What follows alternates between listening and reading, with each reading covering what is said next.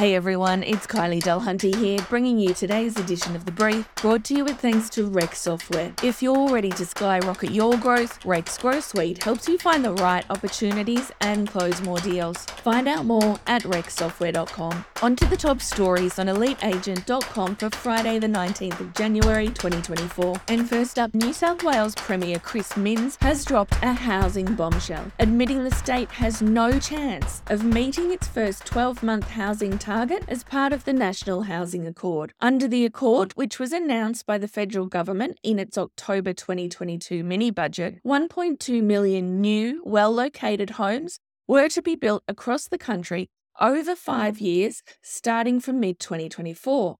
And while the Premier said the state wouldn't meet its target of 75,000 new homes in the first year, he couldn't say how many they would build. Why am I not surprised? Moving on to today's feature, an LJ Hooker head of research, Mathew Tiller, says the 2024 property market will be more balanced than it was last year as more stock comes to the market. But he said property prices would continue to trend upward, as would weekly rents, albeit at a slower rate. Mathew also highlights his hotspots from the capital cities, including the affordable suburbs set to catch buyers' attention. Moving on to Brecky Browse, and Andrew Lynch and his team have rebranded to become Toowoomba Property First National Real Estate. Andrew says the agency is going through a recruitment phase, and joining with First National made sense given their values of putting clients first, which is something Andrew has done for the past 31 years in the industry. We've also got a full wrap on the One conference held on the Gold Coast yesterday so make sure you head to the story on our website to catch up on all the key takeaways. And the New South Wales vacancy rate has also eased slightly, but it's most likely just a traditional seasonal blip on the radar. And for today's slice of wisdom, it comes from US swimmer Michael Phelps, who said, Goals should never be easy. They should force you to work, even if they are uncomfortable at the time. Okay, that's all I have for you today. Keep listening out for more of the Daily Brief and subscribe at our website, eliteagent.com forward slash the brief. And as always, we're wishing you a productive day.